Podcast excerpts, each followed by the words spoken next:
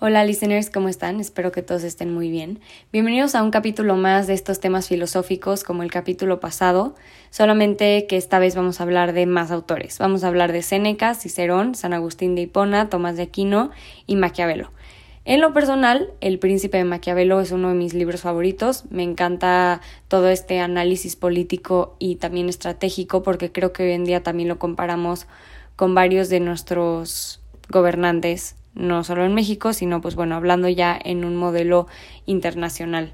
Hay varios patrones que se siguen. No digo que todo su pensamiento esté correcto, sin embargo creo que en su época fue muy funcional y ahorita ciertas actitudes y ciertas acciones también vuelven funcional este pensamiento de el príncipe y cómo gobernar.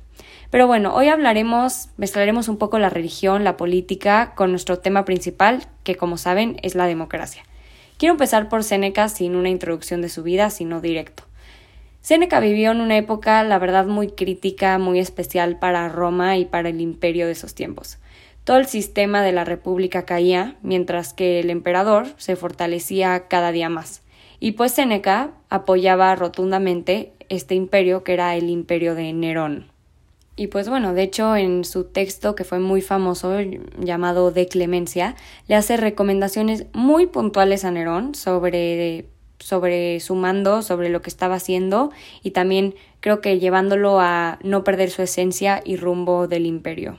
De acuerdo al autor Liborio Hernández Guerra, en su texto La clemencia y la libertad en la obra de Séneca, en la página 244, nos encontramos con esta opinión que creo que describe un poco el pensamiento que tenía Séneca de la democracia. Séneca pone el acento en el poder absoluto más que en la insistencia de las instituciones democráticas y no niega que el poder tenga límites, pues la libertad política del ciudadano no supone un menosprecio. La base del razonamiento de Séneca es que el rey y el tirano tienen el mismo poder absoluto y la diferencia está en el modo de ejercerlo, pues la clemencia modera el empleo del poder, que es una especie de control al afirmar que un esclavo tiene determinados derechos naturales como hombre, pero no habla de los derechos individuales y civiles del ciudadano romano. Y bueno, ¿qué quiere decir Liborio Hernández con esto? Quiere decir que Séneca claramente no creía en las instituciones democráticas, ni mucho menos en la influencia que éstas podían tener, creía en el imperio y en su potencial. Sin embargo, creo que aquí hay un punto clave, que es que a Séneca sí le importaba, tenía una gran preocupación por el bien común y también por la participación ciudadana, porque él mismo decía que pues puede ser que un rey y un tirano tengan el mismo poder, sin embargo, debe existir esa línea para gobernar. ¿Y por qué mencionaba este concepto de clemencia que era tan importante? Porque significaba esa compasión que tenían por juzgar o, o también por castigar a cualquier persona que no hiciera el bien. Esto en lo personal creo que va un poco de la mano con la democracia, más bien muy de la mano con la democracia, porque en sí la democracia lo que quiere es buscar el bien común de todos. Sin embargo, sí hay una diferencia aquí porque, pues obviamente la democracia, la democracia defiende los derechos de todas las personas, de todos los ciudadanos. Y Séneca reclamaba que, por ejemplo, los esclavos, pues no tenían tantos derechos, o sea, tenían los derechos naturales como hombre, pero no tenían los derechos como ciudadano en ese entonces. Entonces, pues la verdad es que esto es totalmente antidemocrático. Y bueno, cerremos con una de las citas más críticas de este texto de clemencia escrito por Séneca, donde menciona un poco más acerca de la clemencia. Ahí va, se encuentra en la página 18. Mantengo el rigor oculto y de la clemencia voy ceñido. Me vigilo a mí mismo como si tuviera que rendir cuentas a las leyes, a las que arrancando del abandono y las tinieblas saqué a la luz. Ahora pasamos a nuestro siguiente autor, que es Cicerón.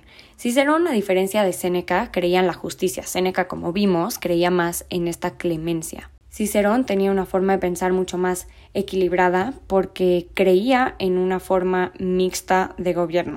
Sin embargo, creía que si este estado mixto, donde todos los poderes se encuentran, por ejemplo, el legislativo, el, militar también lo, lo consideraba como, como poder, el judicial, el administrativo, si estos no se encontraban, la mejor forma era una monarquía. Su texto de República creo que explica muy bien también un concepto inclinado hacia el pueblo y no, no lo veamos como una inclinación socialista, sino como un contrato social que él pretendía que existiera entre los intereses de la comunidad, de los ciudadanos, con los intereses del el Estado. Creo que Cicerón era muy respetuoso en cuanto a los poderes lo sabía diferenciar muy bien y justo porque era un autor que creía en la justicia, las injusticias le hacían ruido, como por ejemplo en De República, en el texto, en la página 3, dice, los que rigen esas ciudades con la prudencia de su autoridad a los que son ajenos a cualquier asunto público. Para él, los gobernantes debían de tener cierto criterio acerca de la forma en la que están gobernando en cuanto a su autoridad y en cuanto a la responsabilidad sobre todo que cargan y de ninguna manera deberían de ser esas personas ajenas a lo que está pasando su pueblo.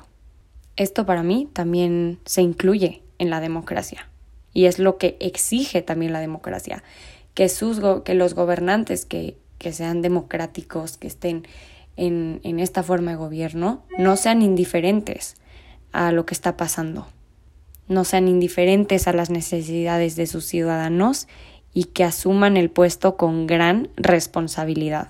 Estoy totalmente de acuerdo con el autor Antonio Rivera García en su texto del republicanismo de Cicerón, donde habla un poco de cómo, cómo llevaba a cabo este pensamiento Cicerón y decía que él quería una constitución donde fuera mixta, donde los poderes estuvieran mezclados y que existiera una ley natural. Ahora pasamos a San Agustín de Hipona, la verdad es que no me quiero meter mucho en temas religiosos, pero simplemente un poco de perspectiva y cómo podemos comparar su pensamiento de la ciudad terrenal y la ciudad celestial con la democracia. La ciudad celestial era aquella donde Dios estaba presente, donde Dios era la fortaleza, la fortaleza de todo, donde se esperaba una recompensa que Dios sea el todo de todos. Siendo la ciudad terrenal aquella donde Dios no se aparecía, no estaba presente, donde no se ha dado gracias tampoco, y donde los hombres se dejaban dominar por la pasión y por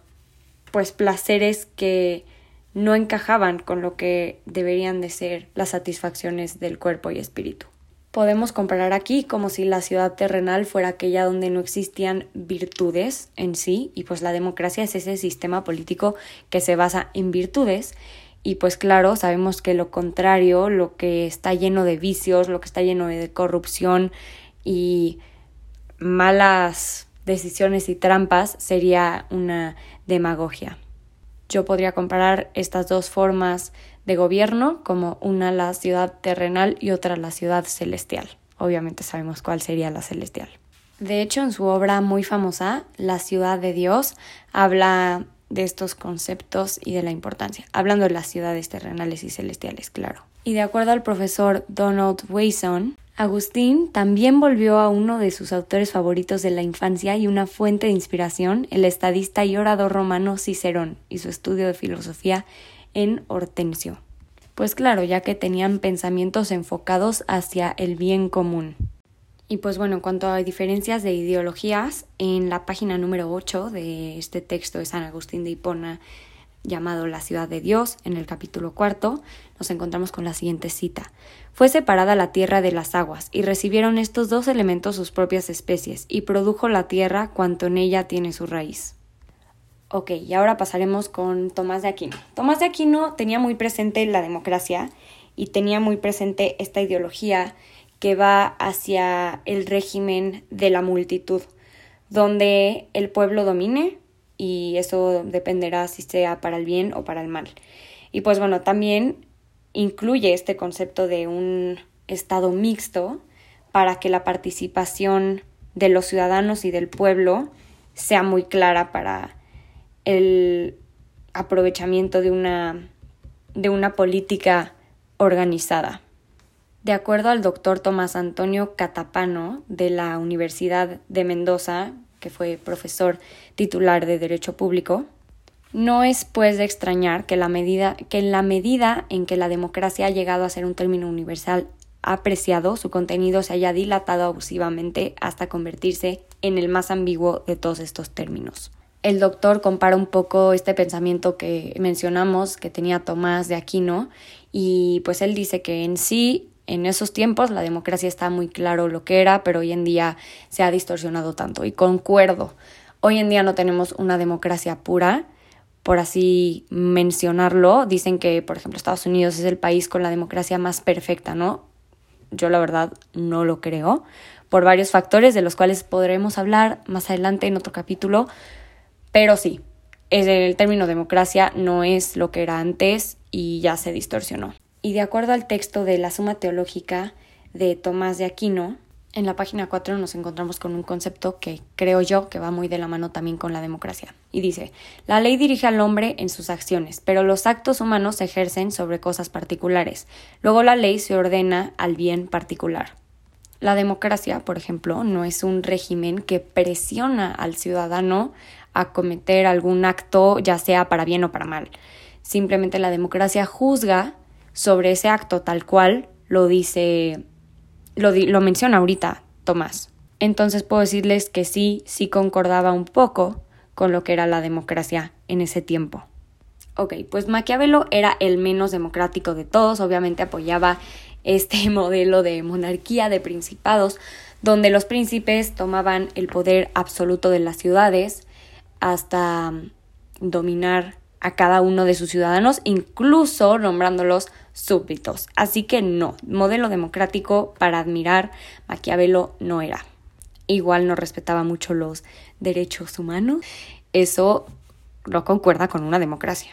En el capítulo tercero del texto La democracia como libertad, Maquiavelo, la conjunción vivere, libero, vivere civile y su influencia en el constitucionalismo moderno, publicado por la UNAM, se establece en la página 8 que el príncipe, cualquiera que fueran sus intenciones, ha podido ser considerado como el verdadero creador de la ciencia política moderna, tal cual lo describía Maquiavelo en el sentido de el príncipe.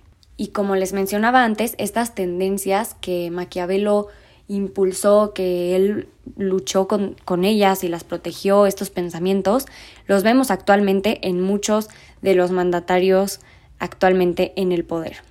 Y otra vez, funcionan. Pues bueno, listeners, eso fue todo por hoy. Nos vemos en el próximo capítulo donde igual estaremos hablando de la democracia.